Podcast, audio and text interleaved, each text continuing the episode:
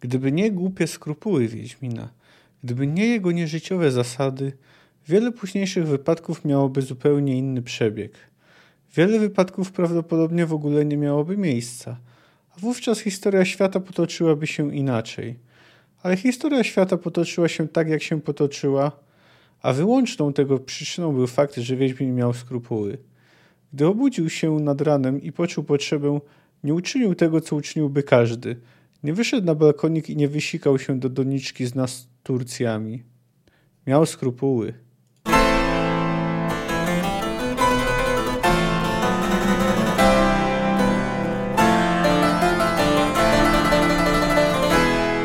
Cześć, jestem Kamil K., a ty słuchasz mojego podcastu Fantastyka Krok po Kroku. Analizuję w nim rozdział po rozdziale lub opowiadanie po opowiadaniu wybrane książki fantastyczne. Zapraszam.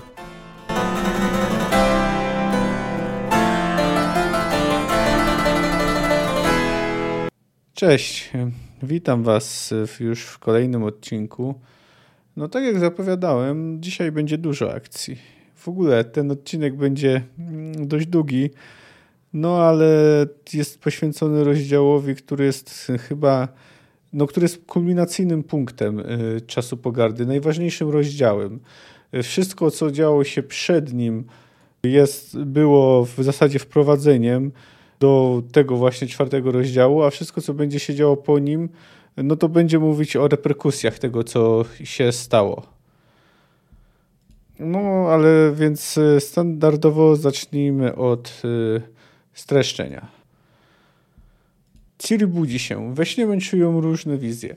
Aktualnie jest uwięziona w swoim pokoju w Loksji. Yennefer obłożyła go czarami ochronnymi. Nie jest zadowolona, tak jak nie jest zadowolona ze spotkania z Geraltem. Czuła, że Wiedźmin był małomówny, nieszczery, że jego myśli uciekały do Yennefer. Potem dziewczyna znowu zasypia i słyszy różne osoby wypowiadające jej imię. Geralta, Yennefer, Triss, nieznana jej dziewczyna z jakiejś miniatury. No my wiemy, że to jest zapewne dziewczyna z miniatury od Kodringera i Fena. Następnie zamienia się w czarno-białego kota. Widzi dwóch mężczyzn. Jeden ociera wargi chustką, a drugi to karzeł siedzący w fotelu na kółkach. No nie trudno się domyślić, że to są właśnie Kodringer i Fen. Ten pierwszy pokazuje swojemu wspólnikowi jakieś papiery, które dowodzą na podstawie właśnie tych elfich przepowiedni, że Ciri oprócz tam dalekiego bardzo spokrewnienia i przekazywania genu jest spokrewniona z Falką. Kodringer przywołuje fragment przepowiedniej Tliny, gdzie jest mowa o skalanej, skażonej krwi. A Falka rzekomo miałaby być przeklęta, bo na jej matkę klątwę rzuciła Lara Doren. I z jej rodu ma rzekomo narodzić się mściciel, który zniszczy świat i na jego gruzach zbuduje nowy. No i tym mścicielem miałby być syn Ciri i to dlatego właśnie Emhyr ma poszukiwać dziewczyny. Fen pyta się, czy nie powinni o tym wszystkim powiadomić Geralta, ale Kodringer uważa, że Wiedźmin jest kontrolowany przez Yennefer.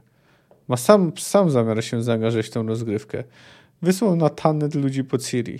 Ktoś kołacze do drzwi. Ciri pod postacią kota próbuje powstrzymać Kodringera przed ich otwarciem, a adwokat jej nie słucha. Myśli, że to są właśnie ci ludzie, których posłał na Tannet. Ale w drzwiach stoją trzej osobnicy, których nie zna. Próbuje udawać, że jest kamerdynerem, ale gdy ci przekazują mu rzekomy list, no do właśnie Kodringera, rulon oplata się wokół jego nadgarstka i jeden ze zbirów ciągnie go do przodu. Swoją drogą on jest półelfem, to jest wysoki półelf i następnie dźga go sztyletem. Fen był przygotowany. Jednego ze zbirów trafia ołowianą kulą wystrzeloną z arbaletu. No to jest taki rodzaj kuszy, tylko która nie strzela bełtami, tylko właśnie na przykład metalowymi kulami. Nie zdąży jednak ponownie go załadować. Półelf doskakuje do niego i przewraca fotel i usuwa broń spoza jego zasięgu. Fen nie jest w stanie się poruszać. Półelf przegląda papiery, jakie leżą na biurku.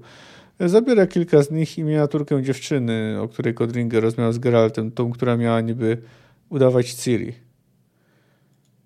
Na koniec półelf oblewa wszystko, włącznie z Fenem, wywabiaczem do inkaustu i zaprusza ogień. Kaleka płonie żywcem, krzycząc w niebogłosy. Ciri budzi się ze snu. Nie pamięta szczegółów, tylko pożar i ogień. Nagle wpadające przez okno światła staje się drogą, na której końcu czeka na nią Yennefer. Ciri po zawahaniu zaczyna nią iść. No i teraz przenosimy się do Geralta. No, czuje potrzebę. Musi się załatwić, wypróżnić się. Nie chce wysikać się do doniczki z nasturcjami, więc postanawia udać się do ogrodu. Bankiet wciąż trwa, ale na sali jest już niewiele osób. Gdy Wiedźmin wraca, jego medalion zaczyna wibrować. Orientuje się, że ktoś w artusie rzuca zaklęcia. Słyszy to jeszcze jakieś krzyki i hałasy. Postanawia zbadać sprawę. Gdy dociera do miejsca, skąd słyszał te hałasy, widzi, jak Artaud Terranova jest obezwładniany przez zbirów, którymi kieruje Dijkstra. On sam też szybko jest unieruchomiony, przestawiają mu broń do szyi. Pojawia się Keira Metz ubrana w męski strój. Terranova ją wyzywa, za co płaci ciosem z pięści, na którą nałożony jest kastet. Nazywa go zdrajcą. Zakładają Terranowie kajdany z dwimerytu. Dwimeryt to jest rzadki metal, który tłumi zdolności magiczne. Keira rozmawia z innym magiem Detmoldem. No, na końcu decydują, żeby zabrać do Wiedźmina, do Filipy, żeby ona zdecydowała, co z nim zrobić. On nawet mówi, żeby go skuć, ale Dijkstra powiedział, że za niego odpowiada. Docierają do miejsca, gdzie znowu trwa jakieś zamieszanie.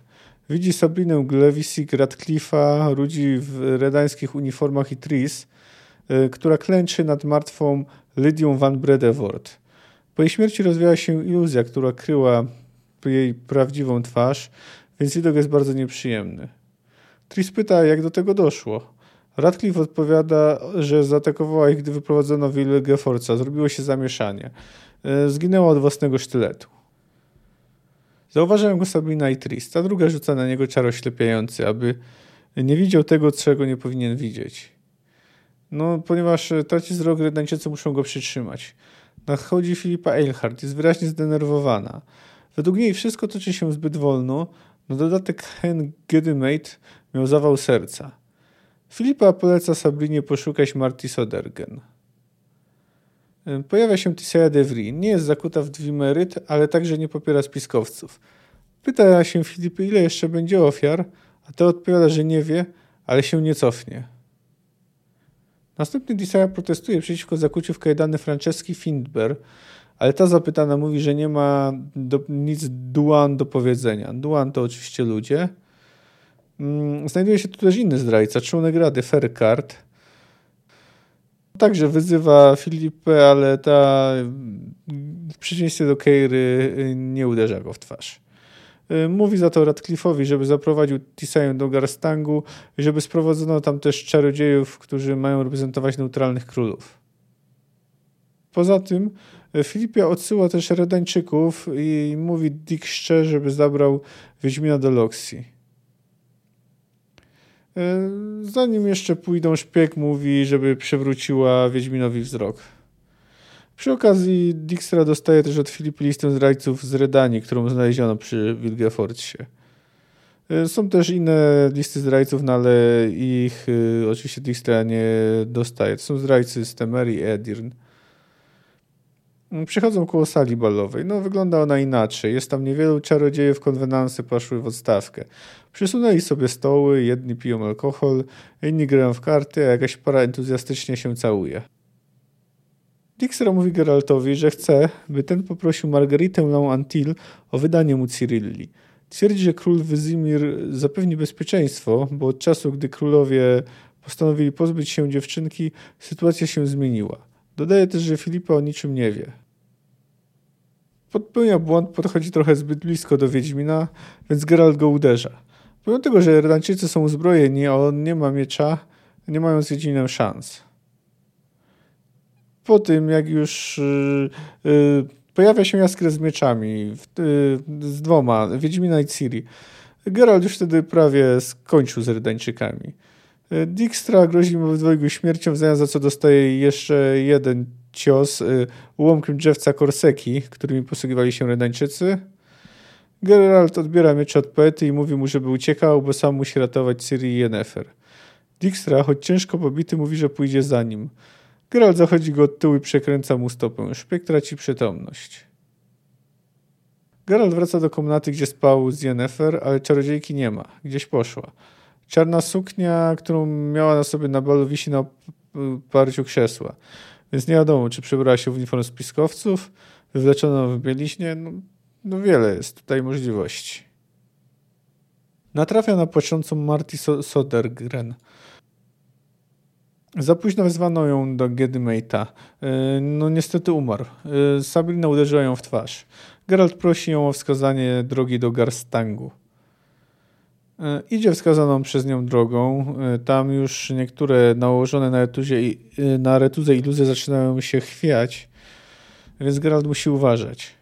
Wpada na Dory Garaya, który właśnie ucieka z miejsca, w które Geralt zmierza.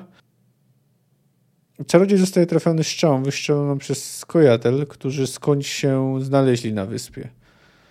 Jest ich dwóch. Geralt odbija strzałę i jednego z nich dopada. Drugim zajmuje się czarodziej, który właśnie pojawił się wyżej. Zaczyna także rzucać zaklęcie na Geralta, ale Geralt wyjaśnia, kim jest. Biorą Dory Garaya i przebiegają na drugi koniec mostu. Dla bezpieczeństwa czarodziej go niszczy za pomocą magii. Geralt zauważa, że Dory Garaya ma przebite płuco, z jego ust płynie krew, potrzebuje pomocy. Pyta się czarodzieja, który ma na imię Carduin, czy będzie w stanie mu jej udzielić, ale pojawia się Marta, która jak najbardziej jest w stanie.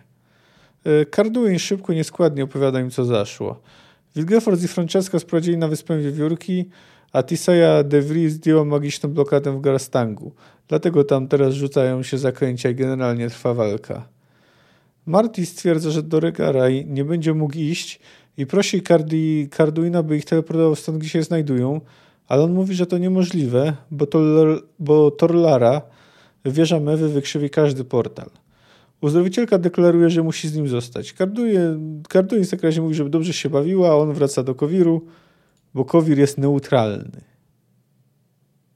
Geralt stwierdza, że to wspaniały pokaz solidarności, ale mówi też jej, że też nie może z nią zostać i pyta jej, czy jest może inna droga do Garstangu. Jak najbardziej jest i Wiedźminowi udaje się nawet dotrzeć pod same mury pałacu. Właśnie miał zamiar zacząć szukać wejścia, gdy na głowę spada mu Keira Metz. Mówi mu, że wykopał ją Artaud Terranova i ma złamaną nogę i wybity ząb. Keira żąda, żeby wziął ją na ręce, ponieważ gdy będzie rzucała zaklęcia, gdy ktoś ich zaatakował, po czym opowiada mu w trochę większych szczegółach, ale znowu też nie bardzo dokładnie o tym, co się stało w pałacu. Filippa przedstawia Vilgefortza jako zdrajcę sprzymierzonego z cesarzem Nilfgaardu. Ponieważ Emhyr nie chciał dopuścić do drugiej klęski, podobnej do tej, którą poniósł pod wzgórzem Sodden, to dlatego porozumiał się właśnie z Vilgefortzem i według niej Vilgefortz wraz z Terranową i Ferkartem mieli rządzić byłymi królestwami północy, które oczywiście zostałyby prowincjami cesarstwa. Natomiast Francesce Findabair ponoć obiecano, że elfy będą mogły stworzyć swoje państwo w Dolinie Kwiatów. Tissaia odpowiada, że Filippa będzie musiała przedstawić mocne dowody na swoje twierdzenia, ale ona i tak na nią gardzi, ponieważ złamała solidarność bractwa. Następnie pojawiła się Yennefer wraz z Ciri, która była wprowadzona w trans. A jak mówi Keira, w transie się nie kłamie. Opowiadała ona o tym, że wojska ze sztandarami Edirn i znakami Lyrii przekroczyły granicę i zaatakowały przygraniczny nilfgaardzki fort Glewitzingen. Cesarz Emhyr postanowił odpowiedzieć atakiem i jego wojska weszły do Lyrii i Edirn. Król Wizimir został w nocy zamordowany przez zamachowca. Tissaia oświadcza, że to ona poleciła Yennefer przyprowadzić do sali Ciri.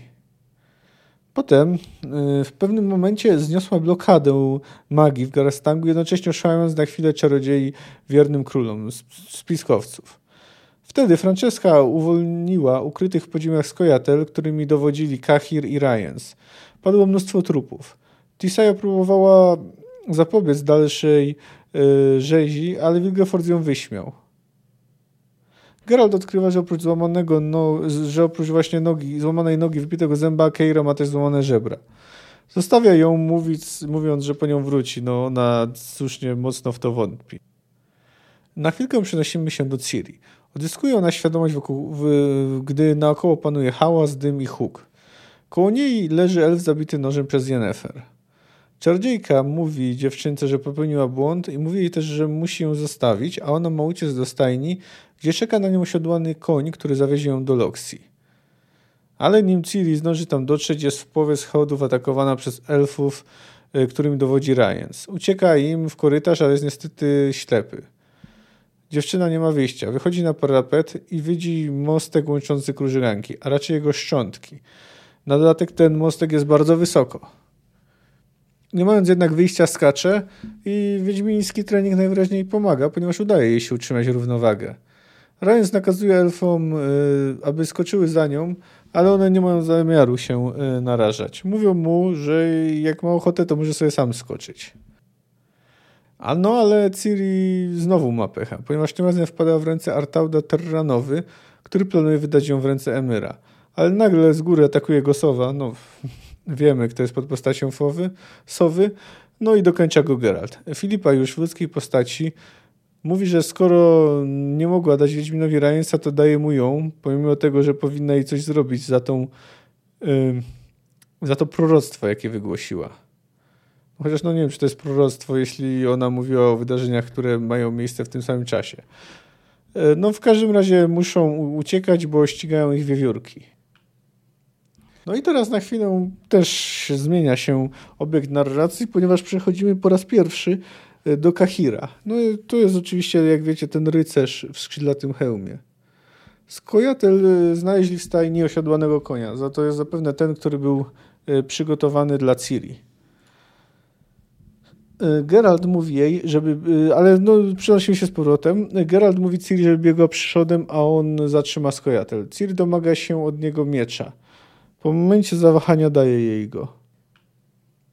Czarny rycerz w szkieletowym hełmie dogania Ciri. Spada z konia, ale natychmiast się zrywa i osacza ją w dziedzińcu bez wyjścia. No ale nie wyciągnął miecza, a dziewczyna pomimo przerażenia Ciri, jej ruchy wyuczone w Kermoren wykonują się same. Ciężko go rani, ale nie zadaje decydującego ciosu. Rzuca miecz i ucieka.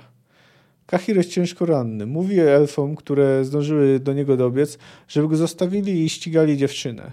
Ale nim zdążą cokolwiek zrobić, pojawia się Geralt. Zabija wszystkich i staje nad Kahirem. Ten błaga, żeby go nie zabijał. Gdy Geralt mówi mu, że podał mu jeden powód, dlaczego miałby tego nie robić, ten mówi, że to on wywiózł Ciri z Cintry, że to on uratował jej życie. Wiedźmin go pozostawia. Geralt widzi, że Ciri wbiegła do wieży. Chce pójść jej śladem, ale Vilgefortz wlatuje na posadzkę. Wiedźmin staje przed wejściem do Torlara. Czarodziej ponownie proponuje Wiedźminowi sojusz, Geralt odmawia. Czarodziej traci panowanie nad sobą w jednym momencie, gdy Geralt wspomina Lydię. Domyśla się, że gdy ona zaatakowała czarodziejów, on wysłał wiadomość do Ryansa i odpornił się na Dwimeryt. W rękach Vilgefortza materializuje się gruby metalowy kij. W czasie walki Geralt orientuje się, że ten właśnie drąg, który czarodziej używa, jest bardzo szybki. Każdy z jego ciosów, który miał okazję zadać, jest sparowany. Gdy w końcu zostaje trafiony, uderza o ścianę. Nie zdąża zrobić uniku. Spadają na niego kolejne ciosy. Vilgefortz gruchocze mu, poważnie uszkodza mu nogę. Triss Merigold wlecze go po posadzce. Jest cały zakrwawiony, a jego noga jest wygięta pod dziwnym kątem. Jest mu zimno. Redańczycy, którzy przybyli z odsieczą, chcą się dostać do Garstangu, ale Tissaia de Vries rzuca na nich jakieś ogniste czary i nie chce ich tam wpuścić. Mówi Triss, że może już uciekać, bo Torlara się zawaliła, a Filippa Eilhart już odleciała na sowych skrzydłach. Ale Triss mówi, że nie jest w stanie otworzyć teleportu, a Wiedźmin nie może dostać się w ręce Redańczyków. Prosi Tissaię o pomoc. Ta jej udziela. No dobrze, jak zauważyliście, no to nawet streszczenie tego rozdziału jest ponadstandardowo długie. No. Dotarliśmy do kulminacyjnego momentu tej książki, a można powiedzieć, może według niektórych nawet kulminacyjnego momentu tej sagi. Z pewnością jednego z najważniejszych. No tutaj trzeba zwrócić uwagę, że jak dotychczas przebiegała fabuła. Najpierw Geralt i Ciri byli razem, później doszło do rozdzielenia. No, później na planszę wkroczyła Yennefer i to ona była razem z Ciri. Tutaj na chwilę znowu się zeszli, no i teraz na długi czas się rozejdą. A no właśnie, tutaj już to jeszcze wspominam, że no, jeśli ktoś nie czytał sagi o Wiedźminie, to musi się liczyć z tym, że w pewnych momentach będę się odnosił do rzeczy, które się dzieją później niż omawiany przeze mnie obecnie rozdział. No dobrze, i teraz chciałbym trochę może uporządkować sytuację, to znaczy spróbuję przedstawić to, jak to się według mnie wszystko wygląda. No dobrze, no zacznijmy może od czarodziejów. No, Dijkstra przedstawia to jako konflikt Rady z Kapitułą. Jest to pewne uproszczenie, no bo w końcu Ferkard jest członkiem Rady. Filippa Eilhart w jakiś sposób dowiedziała się o tym, że niektórzy czarodzieje mają kontakty z Nilfgaardem, no i postanowiła zadziałać, postanowiła ich powstrzymać. No ale trzeba zwrócić uwagę, że chociaż oto ona pierwsza zorganizowała pucz, to nie był to tylko jej pomysł. To samo robili Vilgefortz wraz z Franceską Findabair, którzy chcieli wyeliminować magów wiernym królom północy. Skąd się to wzięło? Dlaczego Nilfgaardczycy chcieli to zrobić? No to dość dobrze wyjaśnia Vilgefortz. Po prostu, tak jak jeszcze mówię w streszczeniu, Emhyr nie mógł dopuścić, aby pojawiła się klęska pod Soden. Tu jeszcze należy uwzględnić fakt, że od czasu właśnie tej bitwy pod Soden znaczenie magów bardzo wzrosło. Czyli mieli coraz większy wpływ na królów. No to dlatego może i Vilgefortz ma trochę racji, gdy mówi, że będą bez nich bezradni jak dzieci. No oczywiście to jest przesada, niemniej jest w tym stwierdzeniu ziarno prawdy. No bo zresztą oczywiście sam Vilgefortz miał bardzo duże wpływy, co by nie mówić. W końcu liczyli się z nim królowie, co wiemy z tej narady, jaka miała miejsce w Krwi Elfów. No ale przecież Filippa Eilhart też ma bardzo duży wpływ w Redanii. No, Tissaia uznaje, że to ona de facto rządziła. Sabrina Glevissig także ma wpływy na dworze w Kedwen. Inna sprawa, że tu trzeba też wziąć pod uwagę, że Vilgefortz ma własne cele do realizacji. On nie jest jakby tylko sojusznikiem Emhyra, czy też jego ślepym narzędziem. On chce dostać Ciri w swoje ręce, stąd te jego ciągłe propozycje składane Geraltowi. Chce dostać się do Ciri przez Wiedźmina. No a tymczasem Emhyrowi może postawić inną dziewczynkę, fałszywą Ciri. Czyli generalnie tak się przedstawia sytuacja, ale bym chciał jeszcze przedstawić może krócej sytuację i posunięcia tych, powiedzmy, trójki najważniejszych, czyli dwójki przedstawicieli, przywódców, można powiedzieć, dwóch frakcji, czyli Filipy i Vilgefortza, no a także trzeciej osoby, która najbardziej wpłynęła na te wydarzenia, czyli Tissaia de Vries. No plan Filipy jest dość prosty. Aresztować zdrajców, przekonać neutralnych, że to było słuszne i przejąć przy okazji kontrolę nad Kapitułą. No nie wiedział oczywiście wszystkiego, o czym Keira wspomina Wiedźminowi. Może wczoraj, może tydzień temu myśmy szykowali się na Vilgefortza, a Vilgefortz na nas. Vilgefortz, Francesca, Terranova i Ferkard. Nieźle nas wyrolowali. Filippa myślała, że im chodziło o powolne przejęcie władzy w Kapitule, o wywieranie wpływu na królów. Oni mieli zamiar wykończyć nas w trakcie zjazdu. No stąd oczywiście były elfy, a także Jaskier, który miał dość jasne polecenie dostarczenia Ciri cesarzowi. W każdym razie Filippa ewidentnie nie do końca zdawała sobie sprawę z wagi całej sytuacji. Spodziewała się raczej, że będą powoli osłabiać Królestwa Północy, a nie, że jednym ruchem spróbują przejąć kontrolę nawet nad Bractwem Czarodziejów. No ale później rozwija się na temat celów Vilgefortza, a przynajmniej tak, jak ona je sobie obrazuje. Dość! Filippa walnęła pięścią w stół. Zaspokoję twoją ciekawość, Carduin. Pytasz, kto przygotowuje wojnę? Przygotowuje ją Nilfgaard, który zamierza nas zaatakować i zniszczyć. Ale Emhyr var Emreis pamięta wzgórze Soden i tym razem postanowił zabezpieczyć się, wyłączyć czarodziejów z gry. W tym celu nawiązał kontakt z Vilgefortzem z Rogewen. Kupił go, obiecując władzę i zaszczyty. Tak, Tissaia. Vilgefortz, bohater spod Sodyn, ma oto zostać namiestnikiem i władcą wszystkich zdobytych krajów północy. To Vilgefortz, wspomagany przez Terranowę i Ferkarta, ma rządzić prowincjami, które powstaną w miejscu podbitych królestw. To on ma wymachiwać nilfgaardzkim batogiem nad zamieszkującymi te kraje niewolnikami, trudzącymi się dla cesarstwa. A Francesca Findabair, Enid Angleanna, ma zostać królową państwa wolnych elfów. Będzie to oczywiście nilfgaardzki protektorat, ale elfom to wystarczy, jeśli tylko cesarz Emhyr da im wolną rękę w mordowaniu ludzi. A elfy niczego bardziej nie pragną, jak mordować Duan.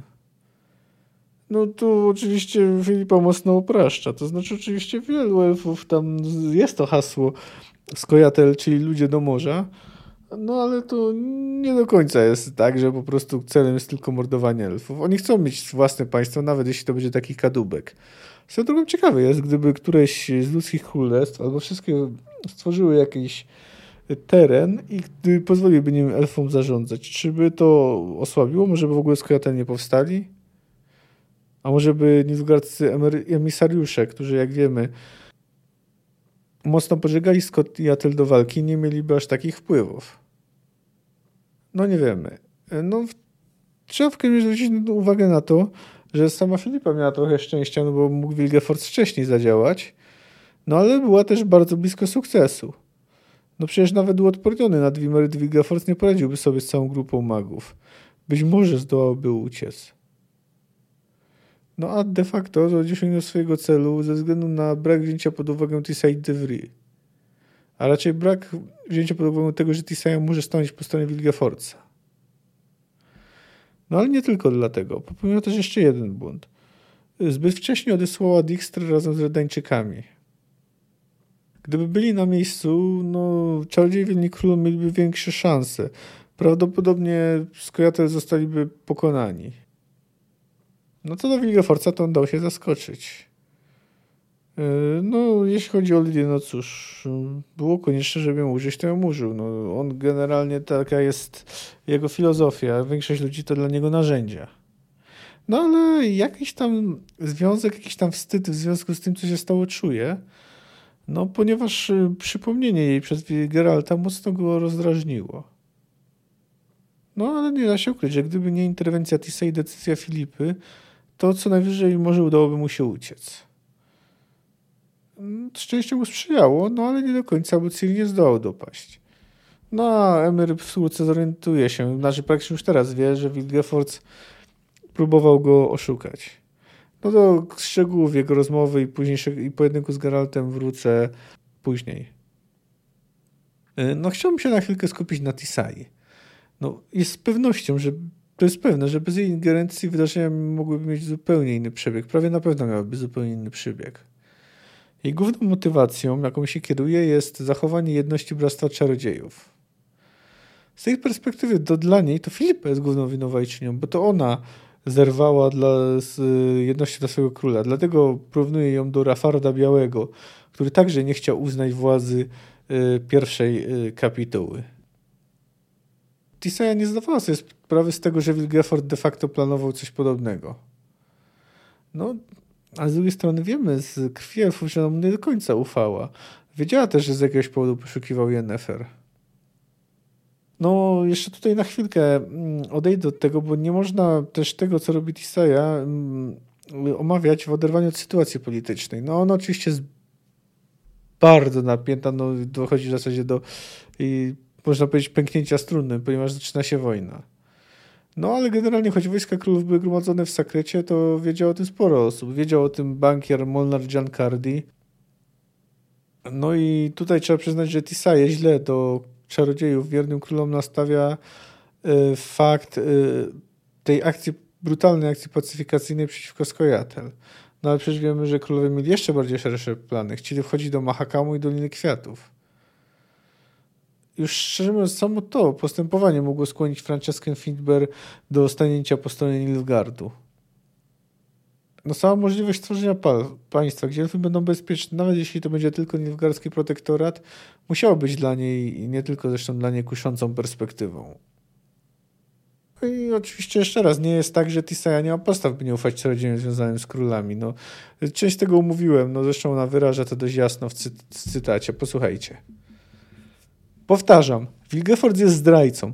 Skumał się z Emyrem z Nilfgaardu, wciągnął do spisku innych. Złamał prawo, sprzeniewierzył się nam i królom. Powoli, Filippa. Ja wiem, że łaski, którymi otacza cię Wizimir, znaczą dla ciebie więcej niż solidarność bractwa. To samo dotyczy ciebie, Sabrina, bo identyczną rolę odgrywasz w Kedwen. Keira Metz i Triss Merigold reprezentują interesy Foltesta z Temerii. Radcliffe jest narzędziem Demawenda z Aedirn. Co to ma do rzeczy, Tissaia? Interesy królów nie muszą pokrywać się z naszymi. Ja doskonale wiem, o co chodzi. Królowie rozpoczęli eksterminację elfów i innych nieludzi. Może ty, Filippa, uważasz to za słuszne? Może ty, Radcliffe, uważasz za właściwe wspomagać wojska Demawenda w obławach na Skojatel? Ale ja jestem temu przeciwna i nie dziwię się Enid Findabair, że jestem przeciwna. Ale to jeszcze nie oznacza zdrady. Nie przerywaj mi. Ja doskonale wiem, co zamierzyli wasi królowie. Wiem, że chcą rozpętać wojnę. Działania, które miałyby tej wojnie zapobiec, są może zdradą w oczach twojego Wizimira, ale w moich nie. Jeśli chcesz sądzić Wilgefortza i Franceskę, sądź również mnie. Tissaia jest tak przywiązana do idei jedności bractwa, że nie rozważa innych scenariuszy. Po prostu tutaj przedstawia swoje stanowisko, że królowie prą do wojny i być może będą ją mieli, no a Filippa i inni się im wysługują. No oczywiście postępowanie królów wobec elfów jest więcej niż niepiękne. Nie wiem, czy Tissaia nie wie, że Nilfgaard też szykuje się do wojny, uważa to za słuszne przygotowania obronne, no czy też może po prostu jej to nie obchodzi. No i tutaj jeszcze raz wróćmy do tego Tissai, co tam mówi dalej, o tym, do jej stosunku do puczu. To ciężkie oskarżenie, dlatego też dowody będą musiały być równie ważkie. Ale nim rzucisz owe dowody na szalę, Filippo Eilhart, bądź świadoma mego stanowiska. Dowody można fabrykować, działania i ich motywy można interpretować. Ale zaistniałych faktów nic nie zmieni. Złamałaś jedność i solidarność bractwa, Filippo Eilhart. Zakułaś członków kapituły w kajdany jak bandytów. Nie śmiej więc proponować mi objęcia stanowiska w nowej kapitule, którą zamierza utworzyć twoja zaprzedana królom szajka puczystów. Między nami jest śmierć i krew. Śmierć Hena Gedmeita i krew Lydii van Bredevoort. Tą krew rozlałaś z pogardą. Byłaś moją najlepszą uczennicą, Filippo Eilhart. Byłam zawsze z ciebie dumna, ale teraz mam dla ciebie wyłącznie pogardę. No więc tak kilka spraw. No, jakby nie patrzeć, to za śmierć Lydii Tissaia na wierzę, że się nie zorientowała, to główną odpowiedzialność ponosi Vilgefortz. No, co do Hena Gedemaita, no to no cóż, być może gdyby wcześniej wezwano Marty, to by jednak przeżył. Swoją drogą nic o nim nie wiemy, więc nie wiemy, jakby się zachował w tej sytuacji. No, mamy tu też drobny wątek osobisty. No, Tissaia, która jak wiemy jest bardzo wiekowa, miała zapewne wiele uczennic, więc to jest wielka pochwała dla Filipy, że zawsze była jej najlepszą uczennicą. No ale tu znowu widzimy jej ograniczoną perspektywę. No ale jeszcze w tym momencie nic złego się nie zdarzyło. No oczywiście dyskusja jest ostra, no ale tak bywa. Ale brzemienna w jej skutkach była dopiero decyzja, by odblokować magiczną blokadę i uwolnić uwięzionych czarodziejów. Katalizatorem tego działania były słowa Ciri. No, które oczywiście ona nie wypowiadała ich z własnej woli, tylko została wprowadzona w magiczny trans. Wysłuchajmy całego tego proroctwa. Uważam, że jest na tyle ważne, że warto przytoczyć cały fragment. W ogóle to od tego momentu będę przytaczał sporo cytatów, no ale to jest bardzo ważny i bardzo ciekawy rozdział. A zawsze warto posłuchać to, co tam Sołkowski napisał. Wczoraj w nocy, powiedziało mediów, wojska ze znakami Lyry i sztandarami Edirn dokonały agresji na cesarstwo Nilfgaardu. Zaatakowano Glewitzingen, pograniczny fort w Dol-Angra. Heroldowie w imieniu króla Demawenda otrąbili po okolicznych wsiach, że od dziś Edirn przejmuje władzę nad całym krajem. Wezwano ludność do zbrojnego powstania przeciw Nilfgaardowi. To niemożliwe! To ohydna prowokacja! Gładko przechodzi ci przez usta to słowo, Filippo Eilhart. powiedziała spokojnie Tissaia de Vries. Ale nie łudź się, twoje wrzaski nie przerwą transu. Mów dalej, dziecko. Cesarz Emhyr var Emreis wydał rozkaz, by odpowiedzieć ciosem na cios. Wojska nilfgaardzkie dziś o świcie wkroczyły do Lyrii i Edirn. Tak tedy, uśmiechnęła się Tissaia, nasi królowie pokazali, jacy to z nich rozumni, światli i miłujący pokój władcy. A niektórzy z czarodziejów udowodnili, czyjej sprawie naprawdę służą. Tym, którzy mogliby zapobiec zaborczej wojnie, przezornie zakuto w kajdany z dwimerytu i postawiono im bzdurne zarzuty. To wszystko wierutne kłamstwo. Do dupy z wami wszystkimi, wrzasnęła nagle Sabrina Glevissig. Filipa, co to wszystko znaczy? Co ma znaczyć ta draka w Dol Angra? Czy nie ustaliliśmy, żeby nie zaczynać za wcześnie? Dlaczego ten pieprzony demawend nie wstrzymał się? Dlaczego ta zdzira mewe... Zamilcz, Sabrina! Ależ nie, niech mówi, Tissaia de Vries uniosła głowę. Niech powie o skoncentrowanej na granicy armii Henselta z Kedwen. Niech powie o wojskach Foltesta z Temerii, które już pewnie spuszczają na wodę łodzie, do tej pory ukrywane w zaroślach nad Jarugą. Niech powie o korpusie ekspedycyjnym pod dowództwem Wizimira z Redanii, stojącym nad Pontarem. Czy ty sądziłaś, Filipa, że my jesteśmy ślepi i głusi? To jest jedna wielka, cholerna prowokacja. Król Wizimir, przerwało beznamiętnym głosem szarowłosy mediów, został wczoraj w nocy zamordowany, zasztyletowany przez zamachowca. Redania nie ma już króla. Redania już od dawna nie miała króla. Tissaia de Vries wstała. W Redanii panowała jaśnie wielmożna Filippa Eilhart, godna następczyni Rafarda Białego, gotowa dla władzy absolutnej poświęcić dziesiątki tysięcy istnień. Nie słuchajcie jej, wrzasnęła Filipa. Nie słuchajcie tego medium. To narzędzie, bezrozumne narzędzie. Komu ty służysz, Yennefer? Kto rozkazał ci przyprowadzić tu tego potwora? Ja, powiedziała Tissaia de Vries. No dobrze. Cóż, to proroctwo jest takim kluczowym elementem, aby przekonać Tissaię de Vries o tym, do czego doszło. Przedstawia tutaj Vilgefortza i Franceskę jako osoby, które mogłyby zapobiec wojnie. No ale jak wiemy, no cesarz jak najbardziej chciał wojny, czyli znowu bardzo ograniczona perspektywa Tissai.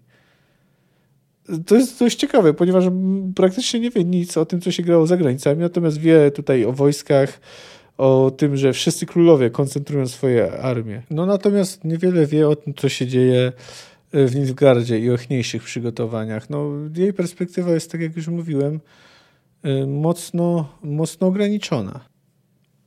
No, dla niej sytuacja wygląda tak, że to królowie nieodpowiedzialnie wszczęli wojnę z Nilfgaardem. No i Vilgefortz i Francesca zostali niesłusznie oskarżeni, chociaż mogli uratować sytuację. No tutaj... Chciałem zwrócić uwagę na takie dwa fakty. No, pamiętacie zapewne na początku Czasu Pogardy ginie goniec Aplegat, który miał zanieść wiadomość od Wizimira, a konkretnie od Dijkstry do Demawenda, żeby wstrzymać przebierańców. Czyli no tutaj, jak wiemy, planowali królowie jakąś prowokację, która miała przekonać czarodziejów do poparcia ich działań. Tylko, że to cała sytuacja jest trochę dziwna, bo tu należy zwrócić uwagę na nazwę fortu, który znajdował się na terenie Nilfgaardu i który rzekomo został zaatakowany. Nosi on nazwę Glewitzingen. No dość czytelny sposób przypomina ona Gliwice. Zapewne to wiecie, no ale powiem to pro forma. Chodzi tu oczywiście o... To jest nawiązanie do prowokacji gliwickiej, no, która miała miejsce przed II wojną światową, gdy Niemcy zasymulowali atak na radiostację w Gliwicach, co miało im dać pretekst do ataku na Polskę. No więc to by sugerowało, że to Nilfgaard przeprowadził jakąś własną operację, w której udawał wojska Lyrii Edirn. No, jak to dokładnie było, no to gdyby Demawend i Mewe wiedzieli o zdradzie, wiadomo kogo, no to zapewne działaliby inaczej.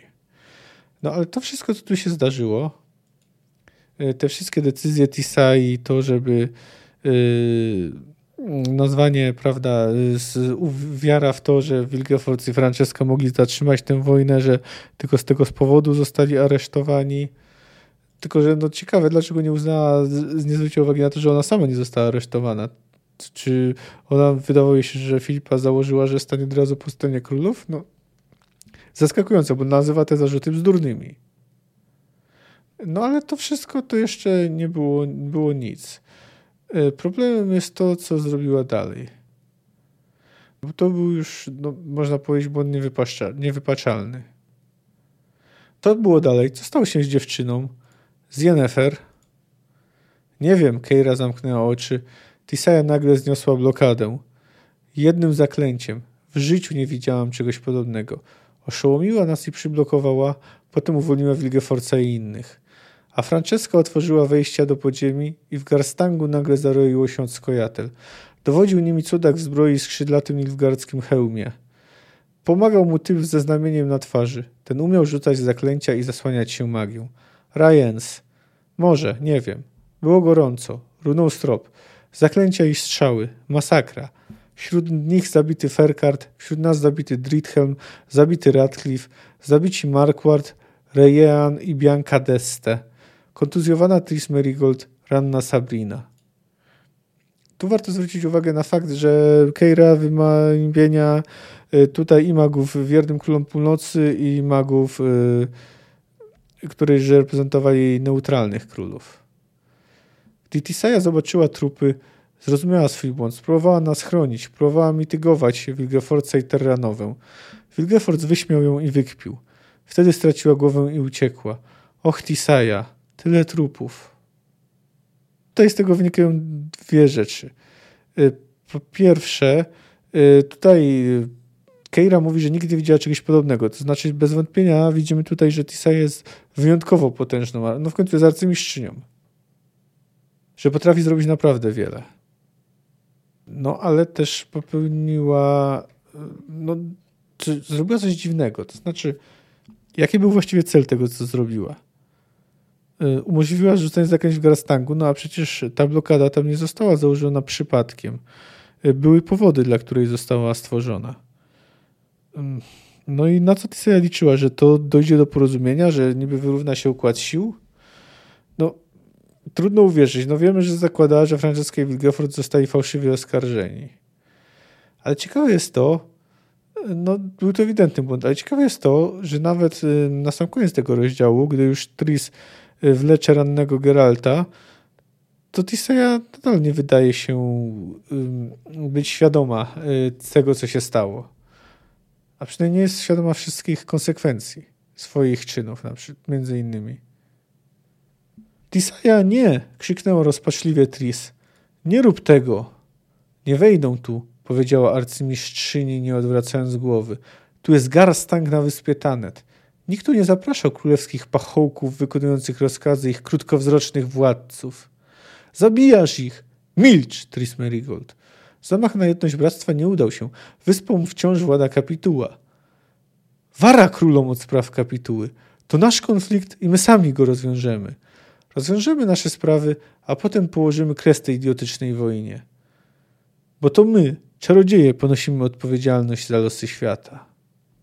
No tam dalej jeszcze mówi, że Triss też powinna zostać ukarana, bo złamała jedność bractwa. No ale zresztą w tym momencie najwyraźniej Tissaia nie zdaje sobie sprawy z czego zdaje sobie sprawę Vilgefortz. Rada kapituła już nie istnieją. Potęga bractwa została złamana. No Emhyr może nie całkowicie, ale w dużej mierze osiągnął swój cel. Trzeba przyznać, że Tissaia była jednak zaskakująco naiwna. No oczywiście, nie wiedziała wszystkiego. Miała dość ograniczoną informację. No ale to wtedy nie powinna działać z taką pewnością. No i co by nie mówić, to na dodatek jeszcze naraziła Ciri. No oczywiście Ciri miała swoją własną opiekunkę. No mam tu na myśli Yennefer. No tutaj, tak przypomnę taki fragment. To jak została wezwana. Chodź. Za plecami czarodziejki otwierały się następne drzwi. Jedne po drugich. Nieskończenie wiele. W mroku niejasno rysowały się czarne kształty kolumn. A może posągów? Jaśnię, pomyślała Ciri, sama w to nie wierząc. Jaśnię, to nie jest żadna droga, to jest światło, smuga światła. Po tym nie można iść. Chodź. Usłuchała. No nie wiem, czy pamiętacie, ale w Krwi Elfów Ciri miała dość podobny sen, gdzie faktycznie Yennefer prowadziła ją za rękę pomiędzy kolejne drzwi, aż do ostatnich, których dziewczyna wiedziała, że nie wolno otwierać. Ciekawe, że żadna z nich tego nie skojarzyła. No, Czy można usprawiedliwić to, co zrobiła Yennefer? No bo zakładam, że no, Tissaia musiała bardzo namawiać do tego, żeby tutaj przyprowadzić Ciri. Musiała przedstawić ważkie argumenty. Być może powiedziała jej, że przyprowadzenie Ciri, wprowadzenie jej w trans doprowadzi do uśmierzenia nastrojów, no albo skompromituje spiskowców. No w każdym razie cel nie został wypełniony, a Ciri znalazła się w śmiertelnym niebezpieczeństwie, bo tam było wielu i z tego powinna sobie Yennefer, a chyba i Tissaia zdawać, że wielu ludzi chciało, mówiąc kolokwialnie, położyć na nią swoje łapy. No dodatek, no trzeba uwzględnić, że no, ta wizja Ciri była też taka, no, wybiórcza, powiedzmy. No to, co usprawiedliwia Yennefer, to jest oczywiście to, że namawiają ją Tissaia. Czyli jej wieloletnia mentorka, osoba, którą chyba, nie wiem, czy uważa za przyjaciółkę, no ale przynajmniej za bliską znajomą. No i być może najwybitniejsza żyjąca czarodziejka. Nie jest tak, że no, to było, zaufanie było zupełnie uzasadnione. No cóż, bardzo uwierzyła Tissaia. No miało to dość, no bardzo poważne konsekwencje. No to teraz przejdźmy do postępowania jeszcze jednej postaci, która przynajmniej zdaniem narratora znacząco wpłynęła na bieg historii. Chodzi mi oczywiście o Geralta. Bo w narracji jest, że gdyby nie skrupuły Wiedźmina, to wiele rzeczy potoczyłoby się inaczej. Gdyby nie głupie skrupuły Wiedźmina, gdyby nie jego nieżyciowe zasady, wiele późniejszych wypadków miałoby zupełnie inny przebieg. Wiele wypadków prawdopodobnie w ogóle nie miałoby miejsca. A wówczas historia świata potoczyłaby się inaczej. Ale historia świata potoczyła się tak, jak się potoczyła, a wyłączną tego przyczyną był fakt, że Wiedźmin miał skrupuły. Gdy obudził się nad ranem i poczuł potrzebę, nie uczynił tego, co uczyniłby każdy. Nie wyszedł na balkonik i nie wysikał się do doniczki z nasturcjami. Miał skrupuły. Ubrał się cichutko, nie budząc Yennefer, śpiącej twardo, bez ruchu i niemal bez oddechu. Wyszedł z komnatki i poszedł do ogrodu. Bankiet trwał jeszcze, ale jak wskazywały odgłosy wszczątkowej postaci. Okna sali balowej wciąż pałały światłem zalewającym atrium i klomby piwoni. Wiedźmin udał się więc nieco dalej, w co gęstsze krzaki. Tam zapatrzył się w jaśniejące niebo, od horyzontu palące się już purpurową pręgą świtu. Gdy powoli wracał, rozmyślając o sprawach ważnych, jego medalion zadrgał silnie. Przytrzymał go dłonią i czując przenikającą całe ciało wibrację, nie było wątpliwości. W aretuzie ktoś rzucał zaklęcia.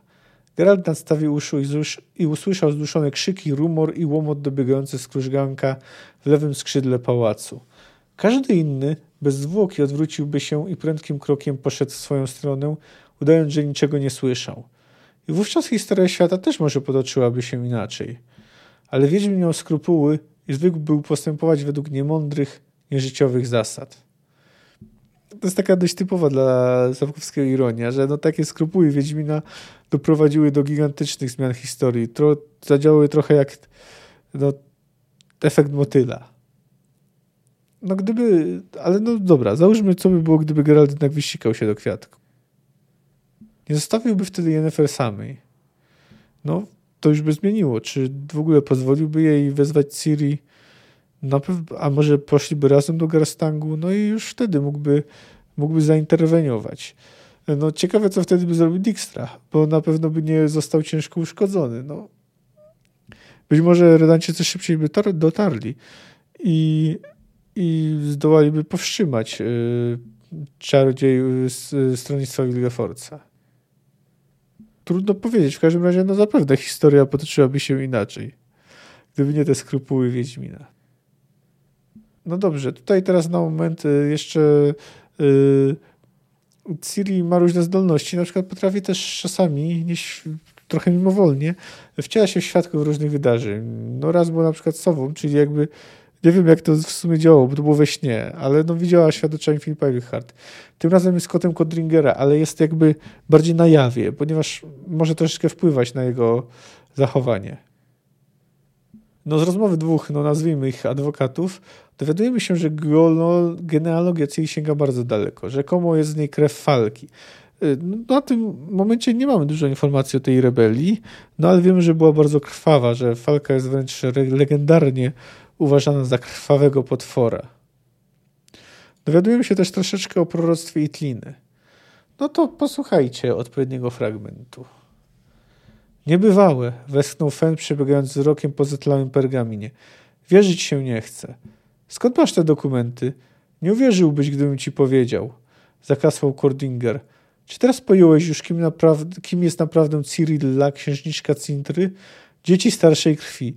Ostatnia odrośl tego cholernego drzewa nienawiści. Ostatnia gałąź, a na niej ostatnie zatrute jabłuszko. Starsza krew. Tak daleko wstecz. Pawetta, Kalante, Adalia, Ellen, Fiona i Falka.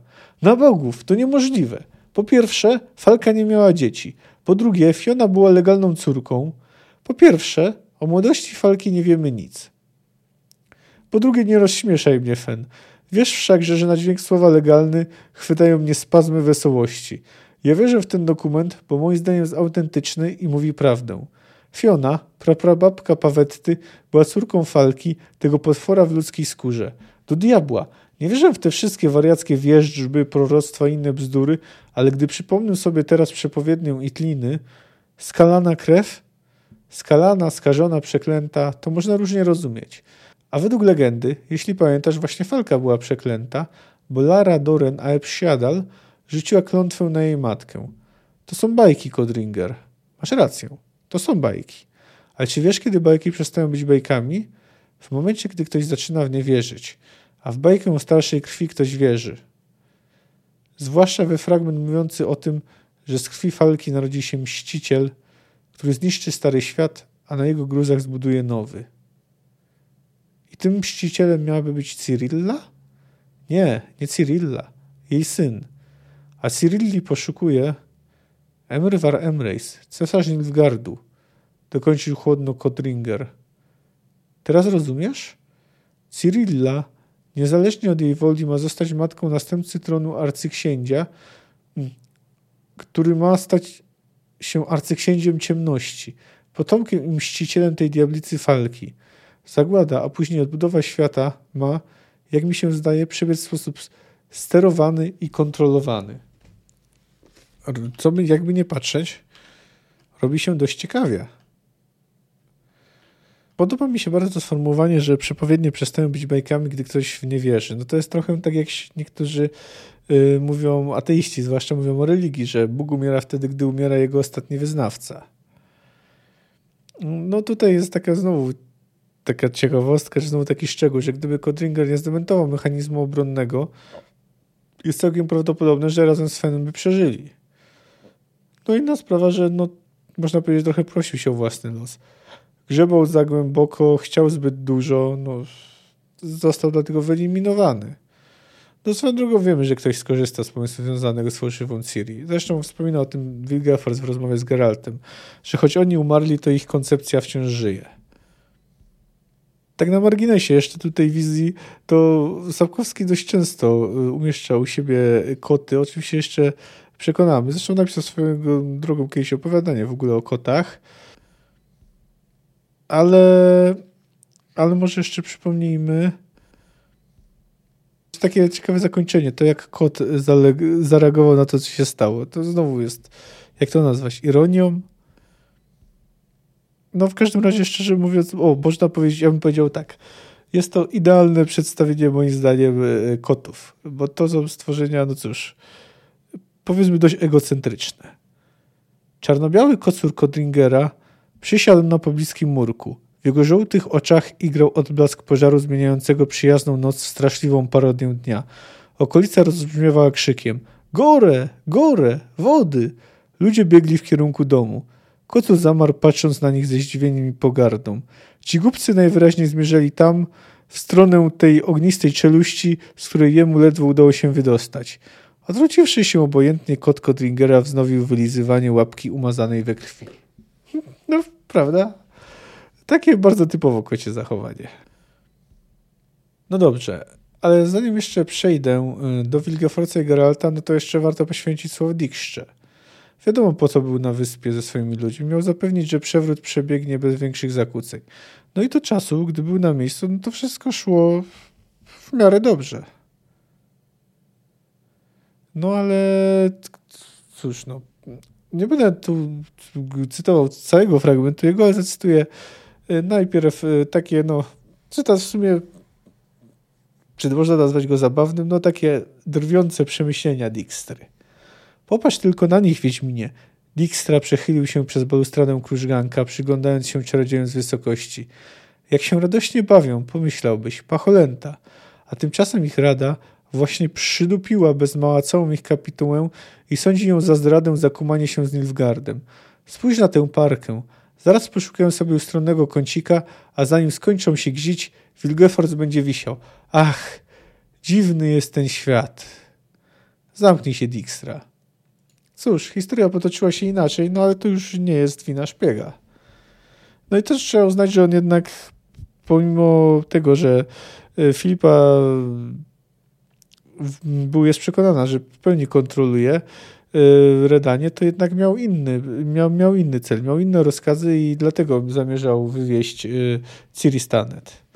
No trochę nie docenił Wiedźmina. Ogólnie przytoczył ten opis, bo mamy też tu walkę, a dodatek fragment, który lubię. Nie wiem, czy można go nazwać zabawnym, ale trochę tak. Filippa Eilhart wie, co zamierzasz? Nie wie. Nie wie nawet tego, że ja wiem, że dziewczyna jest w Loksji. Moja niegdyś ukochana Fil wysoko zadziera głowę, ale królem Redanii wciąż jest Wizimir. Ja wykonuję rozkazy Wizimira. Knowania czarodziejów gówno mnie obchodzą. Cirilla wsiądzie na spadę i pożegluje do Nowigradu. Stamtąd pojedzie do Tretogoru i tam i będzie bezpieczna. Wierzysz mi?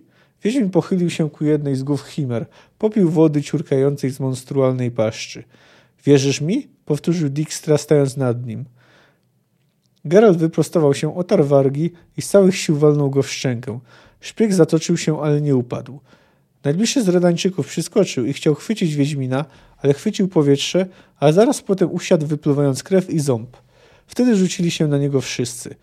Powstał ścisk, nieład, zamieszanie i krętwa. A o to właśnie Wiedźminowi chodziło. Jeden Redańczyk z trzaskiem wyrżnął twarzą w kamienny łeb chimery, ciurkająca z paszczy woda natychmiast zabarwiła się na czerwono. Drugi dostał nasadą pięści w tchawicę, zgiął się, jakby wyrwano mu genitalia. Trzeci, walnięty łokciem w oko, odskoczył z jękiem. Dijkstra chwycił Wiedźmina w niedźwiedzi uścisk, a Geralt z mocą uderzył go obcasem w śródstopie. Śmiech zawył i przekomicznie zapląsał na jednej nodze. Kolejny zbir chciał rąbnąć Wiedźmina kornem, ale rąbnął powietrze. Geralt chwycił go jedną ręką za łokieć, drugą za nadgarstek, zakręcił, zwalając na ziemię dwóch innych, próbujących wstać. Trzymany zbir był silny, ale ani myślał wypuścić korda. Geralt wzmocnił chwyt i z trzaskiem złamał mu rękę. Dijkstra, nadal kicając na jednej nodze, podniósł z ziemi korsekę i zamierzał przybić Wiedźmina do muru trójzębnym ostrzem. Geralt uchylił się, chwycił drzewce oburącz i zastosował znaną uczonym zasadę dźwigni. Szpieg, widząc rosnące w oczach cegły i fugi muru, puścił korsekę, ale i tak zbyt późno, uniknąć zderzenia się kroczem ściurkającym wodą łbem chimery. No to musiało już boleć.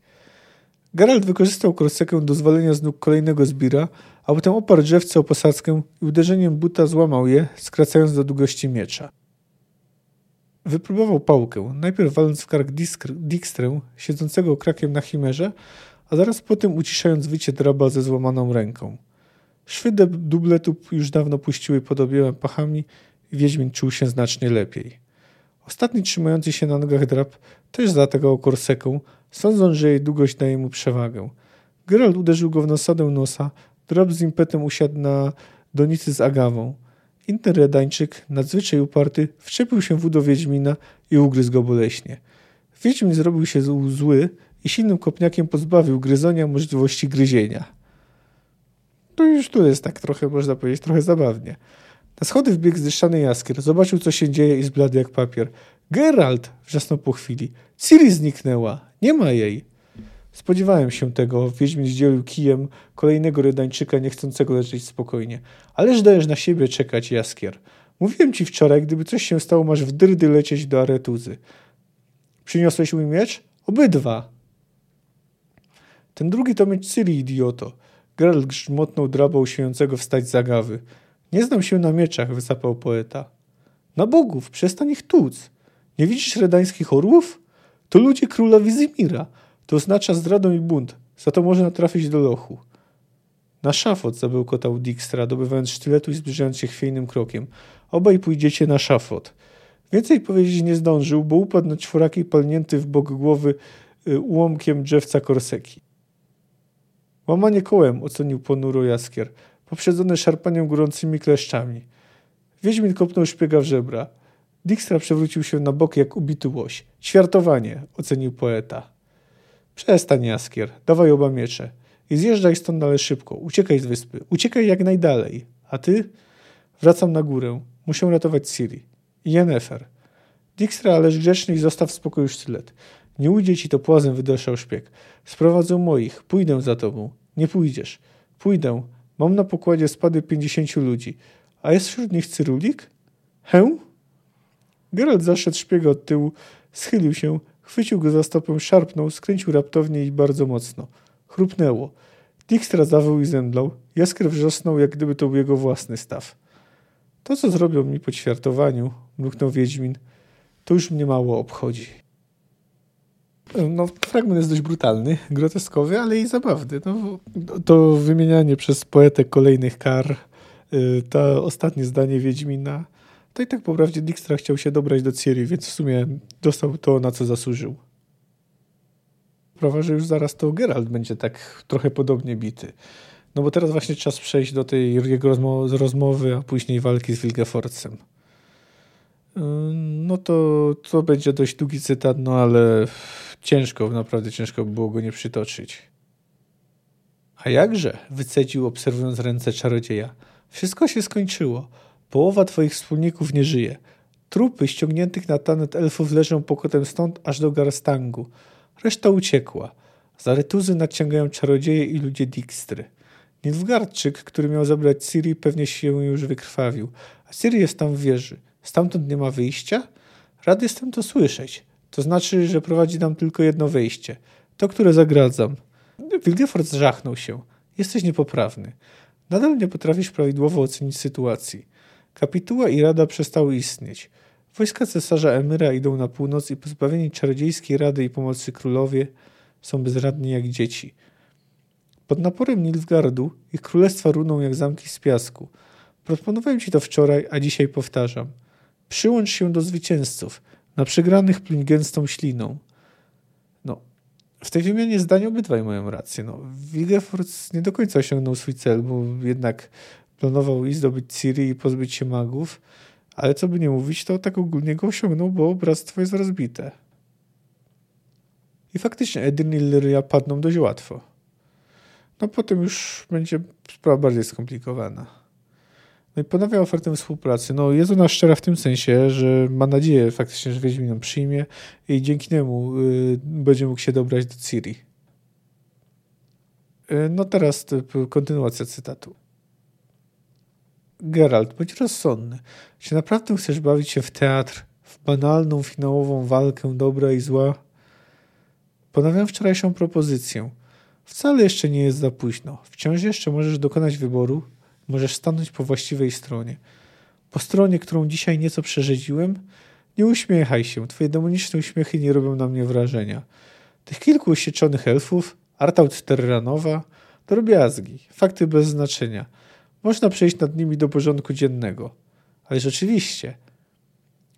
Znam twój światopogląd. Śmierć się nie liczy, prawda? Zwłaszcza cudza. No, tutaj bardzo ładne nawiązanie też do rozmowy i tego, co mówił Vilgefortz o nieśmiertelności czarodziejów. Nie bądź banalny. Żal mi Artauda, ale cóż, trudno. Nazwijmy to wyrównaniem rachunków. Ostatecznie ja dwukrotnie próbowałem cię zabić. Emhyr się niecierpliwił, więc kazałem nasłać na ciebie morderców.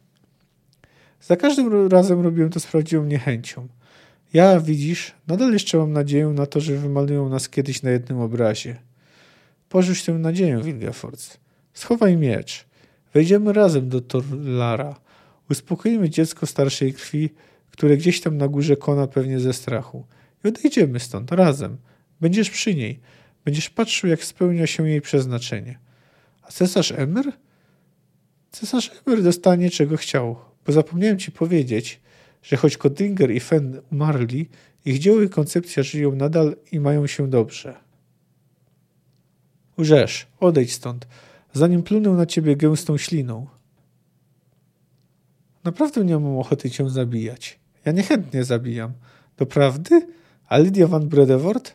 Czarodziej skrzywił usta. Nie wymawiaj tego imienia, Wiedźminie. Geralt mocno ścisnął rękojeść w garści. Uśmiechnął się drwiąco. Dlaczego Lydia musiała umrzeć, Vilgefortz? Dlaczego rozkazałeś jej umrzeć? Miała odwrócić od ciebie uwagę, prawda? Miała dać ci czas na odpornienie się na Wimeryt, na wysłanie telepatycznego sygnału do Rajensa. Biedna Lydia, artystka ze skrzywdzoną twarzą. Wszyscy wiedzieli, że jest osobą bez znaczenia. Wszyscy, oprócz niej. Milcz. Zamordowałeś Lydię, czarowniku. Wykorzystałeś ją. A teraz chcesz wykorzystać Ciri? Z moją pomocą? Nie. Nie wejdziesz do Torlara. No więc właśnie. No tutaj trzeba przyznać, że Geralt szybko się zorientował, jak było z Lydią, bo Vilgefortz nawet nie próbuje zaprzeczać. Zresztą, tu tak jak mówię, prawdopodobnie czuje może nawet jakiś wstyd, że musiał, to znaczy on uważał, że musiał tak to rozegrać. W każdym razie to trafia. No dobrze, a teraz przejdźmy do opisu walki, no bo to jest rzecz, która generalnie zawsze wzbudzała w czytelnikach duże emocje. Walka, jej przebieg i jej wynik. Czarodziej cofnął się o krok. Geralt sprężył się, gotów do skoku i ciosu, ale Vilgefortz nie uniósł ręki, wyciągnął ją tylko nieco w bok. W jego dłoni zmaterializował się nagle gruby, sześciostopowy kij. Wiem, powiedział, co ci przeszkadza w rozsądnym ocenianiu sytuacji. Wiem, co komplikuje i utrudnia ci właściwe przewidywanie przyszłości. To twoja arogancja, Geralt. Oduczę cię arogancji. Oduczę cię jej za pomocą tej oto różdżki. Wiedźmin zmrużył oczy, unosząc lekko klingę. Drżę z niecierpliwości. Kilka tygodni później, już wyleczony staraniem Driad i wodą Brokilonu, Geralt zastanawiał się, jaki błąd popełnił w czasie walki i doszedł do wniosku, że podczas walki nie popełnił żadnego. Jedyny błąd popełnił przed walką. Należało uciec, zanim walka się zaczęła. Czarodziej był szybki. Kij migał w jego rękach jak błyskawica. Tym większe było zdziwienie Geralta, gdy przy paradzie drąg i miecz zadzwoniły metalicznie. Ale brakowało czasu na dziwienie się. Vilgefortz atakował. Wiedźmin musiał zwijać się w unikach i piruetach. Bał się parować mieczem. Cholerny drąg był żelazny, a do tego magiczny. Czterokrotnie znalazł się w pozycji do kontrataku i ciosu. Czterokrotnie uderzył. W skroń, w szyję, pod pachę, w udo. Każdy z tych ciosów byłby śmiertelny, ale każdy został sparowany. Żaden człowiek nie zdołałby sparować takich cięć. Geralt powoli zaczął rozumieć. Ale już było za późno. Ciosu, którym czarodziej go dosięgnął, nie widział. Uderzenie cisnęło nim o ścianę. Odbił się plecami, nie zdążył odskoczyć, wykonać zwodu. Cios pozbawił go oddechu. Dostał drugi raz w bark. Znowu poleciał do tyłu, waląc potylicą o pilaster, o wystające piersi kariatydy. Vilgefortz przyskoczył zręcznie. Zawinął drągiem i walnął go w brzuch pod żebra, mocno. Geralt zgiął się w pół i wtedy dostał w bok głowy. Kolana zmiękły mu nagle, upadł na nie. I to był koniec walki. W zasadzie. Niemrawo próbował zasłonić się mieczem. Klinga, wklinowana między ścianą a pilaster, pękła pod uderzeniem ze szklanym, wibrującym jękiem. Zasłonił głowę lewą ręką, drąg spadł z impetem i złamał kość przedramienia. Ból oślepił go zupełnie. Mógłbym wytuć ci mózg przez uszy, powiedział z bardzo daleka Vilgefortz. Ale to przecież miała być lekcja. Pomyliłeś się, Wiedźminie. Pomyliłeś niebo z gwiazdami odbitymi nocą na powierzchni stawu. Aha, wymiotujesz? Dobrze. Wstrząs mózgu? Krew z nosa? Świetnie. No to do zobaczenia. Kiedyś, może. Nie widział już nic i niczego nie słyszał. Tonął, pogrążał się w czymś ciepłym. Sądził, że Vilgefortz odszedł. Zdziwił się więc, gdy na jego nogę z impetem zwalił się cios żelaznego drąga, druzgocąc trzon kości udowej. Dalszych cięgów, nawet jeśli nastąpiły, nie pamiętał. A więc właśnie, ta scena wywołuje duże emocje, bardzo dużo spekulacji wśród czytelników, no bo nie ma w tym w sumie nic dziwnego. Jakby nie patrzeć, jest to w zasadzie jedyna walka, którą Geralt przegrywa. Jak do tego doszło? No, Wiedźmin mówi, że no, nie mógł tej walki wygrać, że powinien uciec, zanim się zaczęła.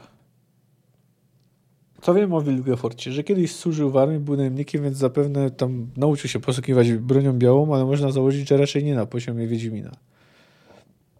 No ale jest też czarodziejem.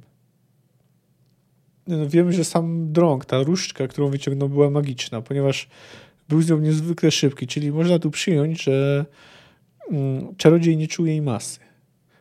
Że osoba trzymająca nie czuła jej masy, a z drugiej strony ten drąg był w stanie złamać wiedźmiński miecz. No i mamy tu właśnie jeszcze ten... Aha, no i tutaj jeszcze to jest taka ciekawostka, bo tu przy tym, że żaden człowiek nie byłby w stanie sparować tych ciosów. Tu trzeba zwrócić uwagę, że w niektórych wersjach książki było, że żaden nie człowiek, ale zdaje się, że zostało to poprawione. To żaden nie człowiek wprowadzało jeszcze więcej zamieszania. No ale tak trzeba uwagi, jeśli żaden człowiek. No więc Vilgefortz był kimś jakby ponad człowiekiem. No dobrze, ale co to znaczy? No być może po prostu był wzmocniony magią, być może wystarczyło to, że ten drąg był magiczny, a może jeszcze też używał, jak niektórzy spekulują, iluzji. No jest to oczywiście wytłumaczenie, nie mam na nie dowodu, iluzji, no nie mam na nie bezpośredniego dowodu, ale no, mamy te przesłanie. To znaczy tu chodzi o to, że Geralt był w pozycji zadania ciosu, a jednak były one parowane. Być może Vilgefortz realnie znajdował się w innym miejscu, niż się Wiedźminowi wydawało. No poszlaki na to są jeszcze dwie. No, można powiedzieć, taką słabą jest to powiedzenie Vilgefortza, że pomyliłeś niebo z gwiazdami odbitymi nocą na powierzchni stawu. No to trochę się tak kojarzy z iluzją, prawda? No i jeszcze jeden element, czyli to, że właśnie przecież używając iluzji Geralt pokonuje ostatecznie Vilgefortza w Pani Jeziora. No i to jest taka ciekawostka, bo tam też Vilgefortz jest zdziwiony, dopiero później zaczyna rozumieć. Czyżby został wtedy pokonany własną bronią? No, być może czarodziej używał iluzji, ale moim zdaniem tekst nie do końca uzasadnia tą spekulację. Po prostu miał wzmocniony magiczny drąg, potrafił się nim posługiwać i po prostu był, być może jeszcze użył jakiegoś czaru przyspieszającego się. No ale z drugiej strony nie można też absolutnie tej tezy wykluczyć. No dobrze, już tak prawie kończąc, no to jeszcze jest Ciri z takich bardzo ważnych elementów, postaci, których nie można pominąć. Zwłaszcza, że stawiła w tym rozdziale czoło swojemu koszmarowi. Nie dotkniesz mnie, krzyknęła dobywając miecza. Nigdy mnie już nie dotkniesz. Rycerz zbliżał się powoli, rosnąc nad nią jak ogromna czarna wieża. Skrzydła na jego hełmie chwiały się i szeleściły. Nie uciekniesz mi już, lwiątko z Cintry. W szparze hełmu płonęły bezlitosne oczy. Nie tym razem. Tym razem nie masz już dokąd uciekać, szalona panno. Nie dotkniesz mnie, powtórzyła głosem zduszonym zgrozą, przyparta plecami do kamiennej ściany. Muszę. Wykonuję rozkazy. Gdy wyciągnął ku niej rękę, strach ustąpił nagle. Jego miejsce zajęła dzika wściekłość. Spięte, zastygłe w przerażeniu mięśnie zadziałały jak sprężyny. Wszystkie wyuczone w Kaer-Moren ruchy wykonały się same. Gładko i płynnie. Ciri skoczyła. Rycerz rzucił się na nią, ale nie był przygotowany na piruet, którym bez wysiłku wywinęła się z zasięgu jego rąk. Miecz zawył i ukąsił, niechybnie trafiając między blachy pancerza. Rycerz zachwiał się. Upadł na jedno kolano, spod naramiennika trysnęła jasno-czerwona struga krwi. Wrzeszcząc wściekle, Ciri znowu otoczyła go piruetem, znowu uderzyła. Tym razem prosto w dzwon hełmu, obalając rycerza na drugie kolano. Wściekłość i szał zaślepił ją zupełnie. Nie widziała nic oprócz nienawistnych skrzydeł. Posypało się czarne pióro, jedno skrzydło odpadło, drugie zwisło na zakrwawiony naramiennik. Rycerz, wciąż nadaremnie usiłujący podnieść się z kolan, spróbował zatrzymać knigę u miecza chwytem pancernej rękawicy. Steknął boleśnie, gdy wiedźmińskie ostrze rozchlastało kolczą siatkę i dłonie. Pod kolejnym uderzeniem spadł hełm. Ciri odskoczyła, by nabrać impetu do ostatniego morderczego ciosu. Nie uderzyła. Nie było czarnego hełmu, nie było skrzydeł drapieżnego ptaka, których szum prześladował ją w koszmarach sennych. Nie było już czarnego rycerza z Cintry. Był klęczący w kałuży krwi blady, ciemnowłosy młodzieniec o oszołomionych, błękitnych oczach i ustach wykrzywionych w grymasie strachu. Czarny rycerz z Cintry padł od ciosów jej miecza. Przestał istnieć. Z budzących grozem skrzydeł pozostały porąbane pióra. Przerażony, skulony, broczący krwią młodziek był nikim. Nie znała go, nigdy go nie widziała. Nie obchodził jej. Nie bała się go, nie nienawidziła. I nie chciała zabijać. Rzuciła miecz na posadzkę. A więc tak, Ciri po prostu zabiła ten swój koszmar, bo to trzeba przyznać, chociaż tą postacią, której się bała, był Kahir, ale jednocześnie nie był nią Kahir. To znaczy, ta postać właśnie była Kahir wydawał jej się demonem, taką demoniczną postacią. Oczywiście dlatego, że to zdarzyło się, brała udział w dniu, w którym przeżyła najgorszy koszmar, ale także dlatego,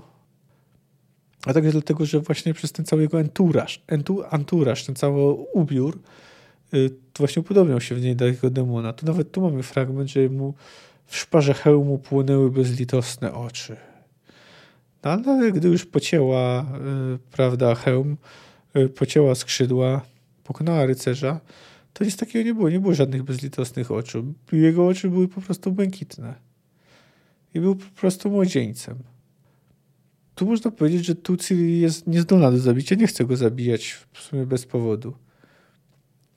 Gdy ta otoczka czarnego rycerza zniknęła, tu można powiedzieć, że Ciri jest moralnie czysta, no ale niedługo trzyma się w takim stanie. I drugim moim zdaniem faktem, może nawet istotniejszym, jest to, że Ciri i od Geralta, i od Yennefer dostała obietnicę, że zawsze będą razem. I tu te obietnice już zostały tak złamane. No posłuchajmy, co mówi jej Yennefer. Ciri. Yennefer zatrzymała się na skrzyżowaniu korytarzy, mocno ścisnęła dłoń dziewczynki. Posłuchaj mnie teraz, posłuchaj uważnie. Ja muszę tu zostać. Widzisz te schody? Zejdziesz nimi. Nie, nie zostawiaj mnie samej. Muszę, powtarzam. Zejdziesz tymi schodami, na sam dół. Tam będą drzwi, za nimi długi korytarz. Na końcu korytarza jest stajnia, w której stoi jeden osiodłany koń.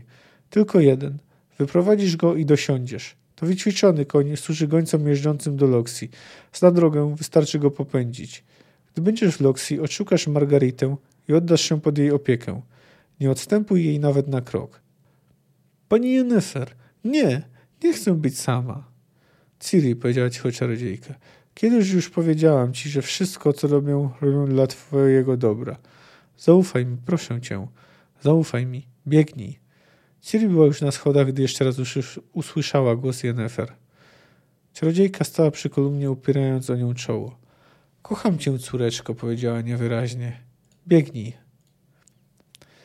No tutaj tak na koniec oczywiście Yennefer po raz kolejny nazwała Ciri córką. No ale ważniejsze jest to, że znowu ją zostawia. Ten motyw zostawienia bardzo wpłynie, tego poczucia bycia zostawioną, poczucia, że nikt się o nią nie troszczy, bardzo wpłynie na Ciri. No i to nie w zbyt dobry sposób. Pomijając inne traumy, przez które będzie przechodzić, no bo będzie ich zliczona, ale duża liczba. Zwłaszcza, że następnie, no a co do tego, że Yennefer musiała zostać, no nie wiemy dlaczego. Być może uważała za swój obowiązek uspokojenie tej sytuacji, opanowanie sytuacji wśród magów. Tak po prawdzie to by chyba lepiej zrobiła, jakby pobiegła razem z Ciri. A może uważała po prostu, że pójście z Ciri było zbyt ryzykowne. No w każdym razie potem Ciri jest zostawiona też przez Geralta. Biegnij przodem, Ciri. Są blisko. Ja ich zatrzymam, a ty biegnij. Biegnij ile sił. Jak na mordowni. Ty też chcesz mnie zostawić samą? Będę tuż za tobą, ale nie oglądaj się. No i właśnie. Tu Ciri od razu reaguje. Znowu chcą ją zostawić. Mieliśmy się przecież mną opiekować. Daj mi mój miecz, Geralt. Spojrzał na nią. Ciri odruchowo cofnęła się. Takich oczu nie widział u niego jeszcze nigdy. Mając miecz, będziesz musiała zabijać. Potrafisz? Nie wiem. Daj mi miecz. Biegnij. Nie oglądaj się za siebie. Cóż, wtedy jeszcze nie umiała zabijać. Później się tego nauczy. No tutaj to był... Trzeba zwrócić uwagę, że to były ostatnie słowa, jakie ze sobą wymienią na długi, naprawdę długi czas. To poczucie opuszczenia będzie towarzyszyło Ciri. No i wpłynie na to, że jakakolwiek grupa, która ją zaakceptuje, wydaje się atrakcyjna. No tak już... Kończąc może, no jeszcze warto przytoczyć cytat, może otwierający ten rozdział, tu chodzi o opowiada on tym właśnie teleporcie Lary. Teleport Lary, zwany również od imienia jego odkrywcy portalem Benaventa, znajduje się na wyspie Tannet, na ostatniej kondygnacji wieży Mewy. Stały okresowo aktywny, zasady funkcjonowania nieznane. Destynacja nieznana, prawdopodobnie wypaczona w wyniku samoistnego rozpadu, niewykluczone liczne rozwidlenia, a rozrzuty. Uwaga, teleport chaotyczny i śmiertelnie niebezpieczny. Eksperymenty kategorycznie zabronione. Nie zezwala się na używanie magii w wieży Mewy i w najbliższej okolicy, w szczególności magii teleportacyjnej. Kapituła wyjątkowo rozpatruje podania o zezwolenie na wstęp do Torlara i oględziny teleportu. Podanie należy umotywować rozpoczętymi pracami badawczymi i specjalizacją w przedmiotowym zakresie. Bibliografia.